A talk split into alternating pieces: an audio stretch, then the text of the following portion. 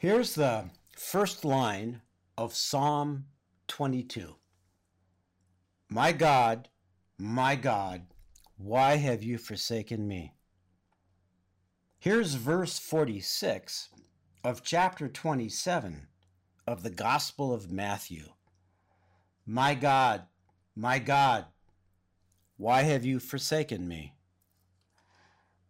A lot of people over the centuries have wondered why the hell Jesus exclaimed, My God, my God, why have you forsaken me? just before his death on the cross. It's widely believed that most of his contemporaries believed that Jesus was sent by God to build a new Jewish empire on earth.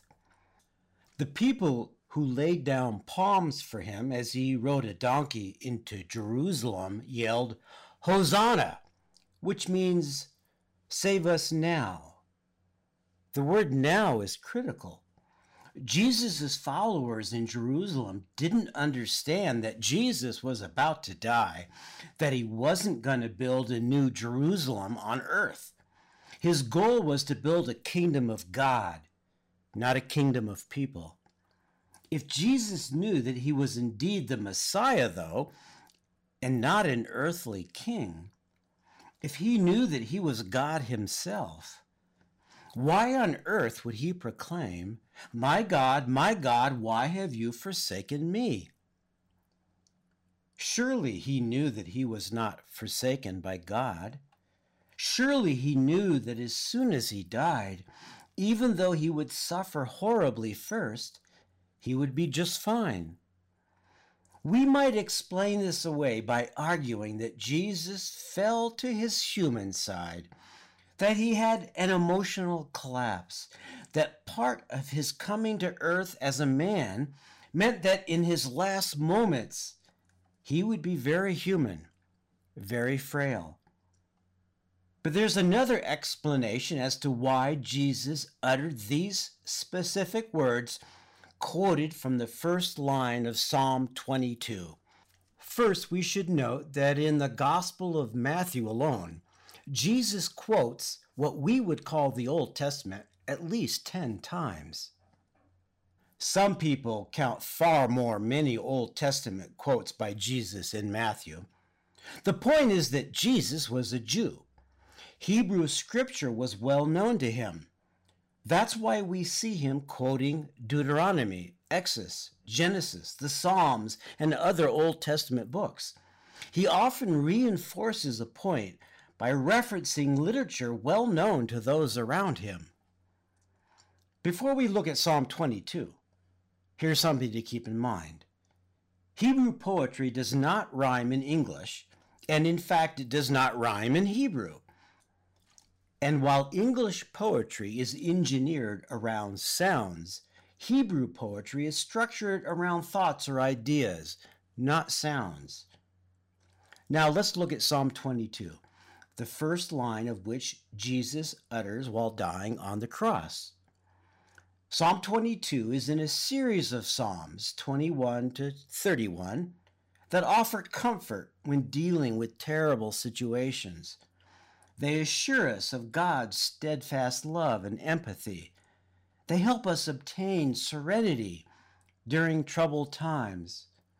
Many people consider Psalm 22 to be a prophecy of the crucifixion.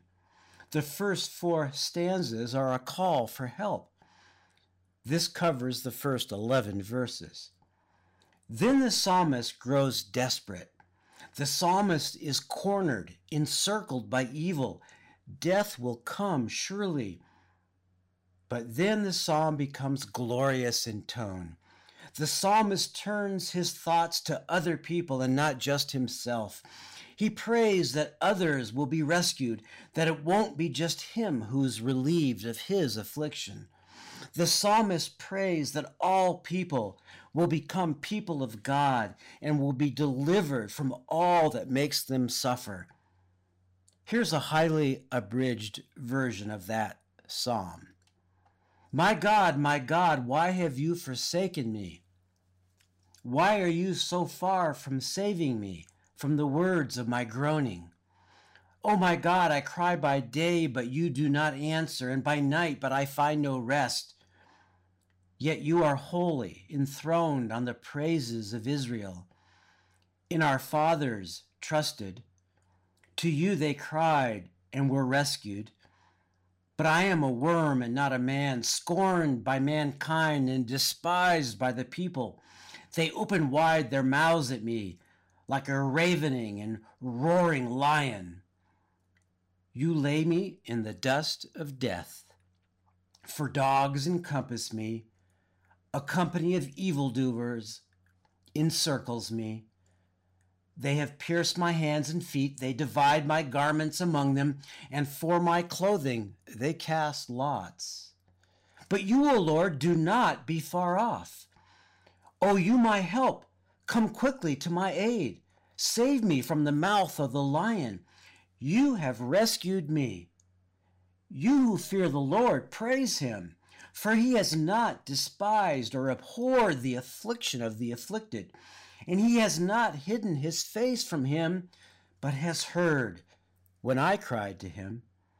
All the ends of the earth shall remember and turn to the Lord, and all the families of the nations shall worship before you. For kings belong to the Lord, and he rules over the nations.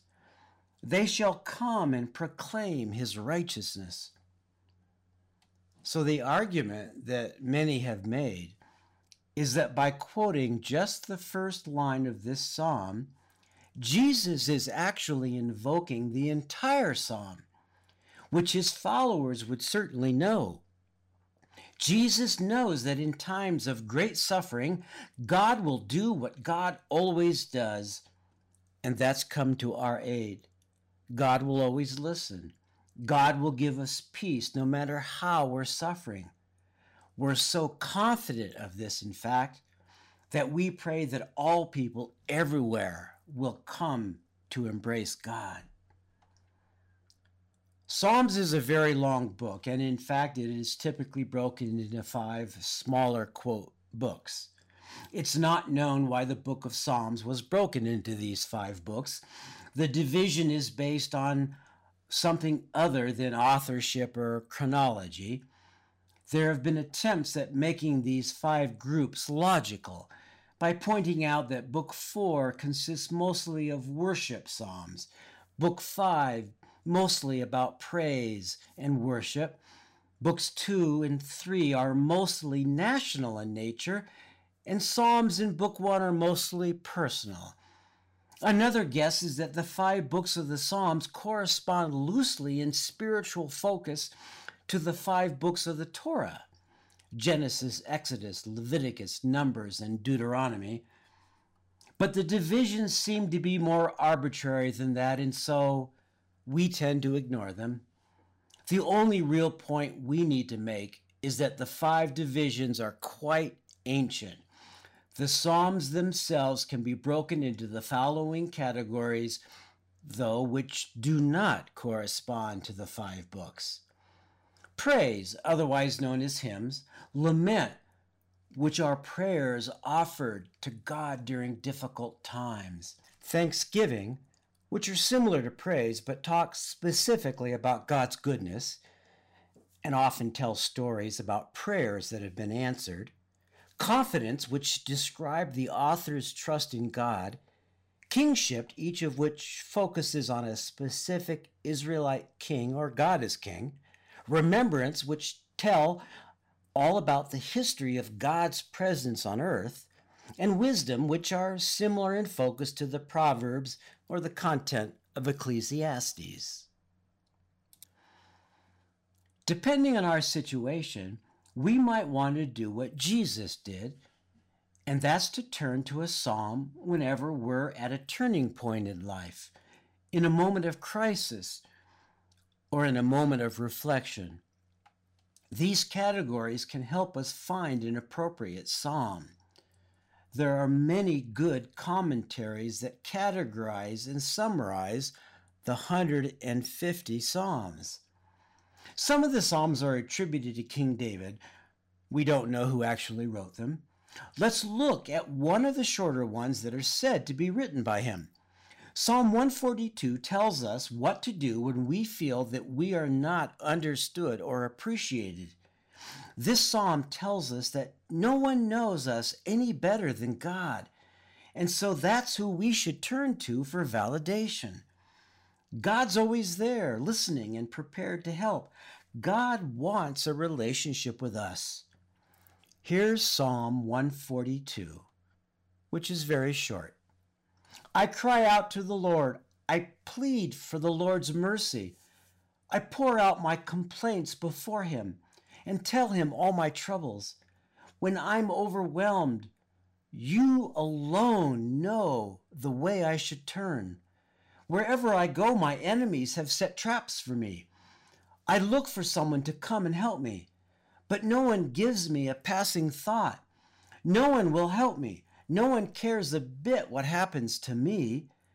Then I pray to you, O Lord. I say, You are my place of refuge. You are all I really want in life. Hear my cry, for I am very low. Rescue me from my persecutors, for they are too strong for me. Bring me out of prison so I can thank you. The godly will crowd around me, for you are good to me. Let's consider another short psalm, number 67. It's a prayer of blessing, asking God to shine his face upon us. The psalm tells us joyously that God is just and that God will guide all people. The word Selah, by the way, probably calls for a break in the singing of the psalm, but we really don't know what that word means. May God be merciful and bless us. May his face smile with favor on us. Selah. May your words be known throughout the earth, your saving power among people everywhere. May the nations praise you, O God. Yes, may all the nations praise you. Let the world sing joy for you. Because you govern the nations with justice, you guide the people of the whole earth. Selah. May the nations praise you, O God. Yes, may all the nations praise you. Then the earth will yield its harvest, and God, our God, will richly bless us. Yes, God will bless us, and people all over the world will fear him. Let's look at a piece of a longer psalm, number 119. These lines honor God as the creator of the laws that we follow, the laws that are more important than the laws of humans. In this segment, the psalmist proclaims that by living in accordance to the laws of God and by turning away from the things of this world, we will find true, joyful life. Teach me your decrees, O Lord. I will keep them to the end. Give me understanding, and I will obey your instructions. I will put them into practice with all my heart. Make me walk along the path of your commands, for that is where my happiness is found. Give me an eagerness for your laws rather than a love for money.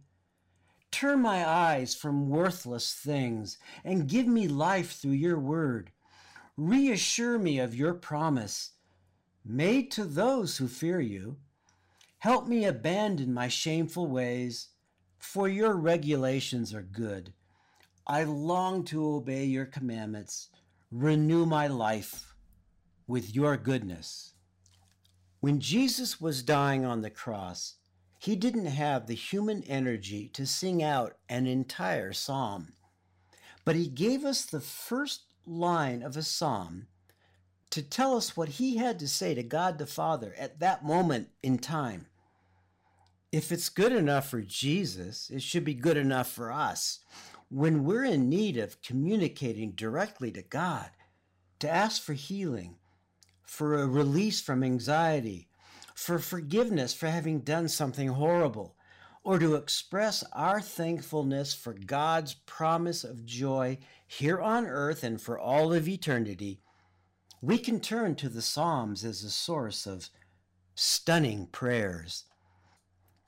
By the way, most of what I've read to you today comes from the New Living Translation, which a lot of people find easier to understand.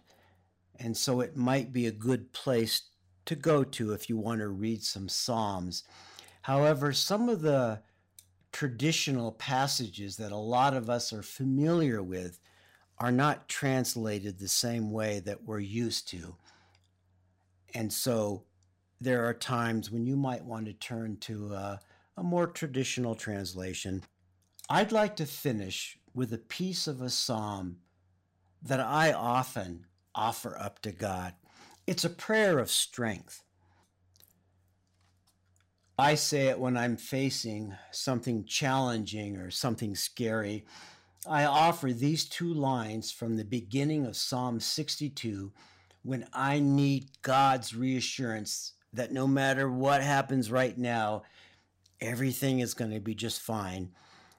I offered these two lines to God when our first child, Martina, was born and she was in serious medical danger. I wait quietly before God, for my victory comes from Him. He alone is my rock and my salvation, my fortress where I will never be shaken. And by the way, Martina is just fine. The next time you need to talk to God, though, grab yourself a psalm. Amen.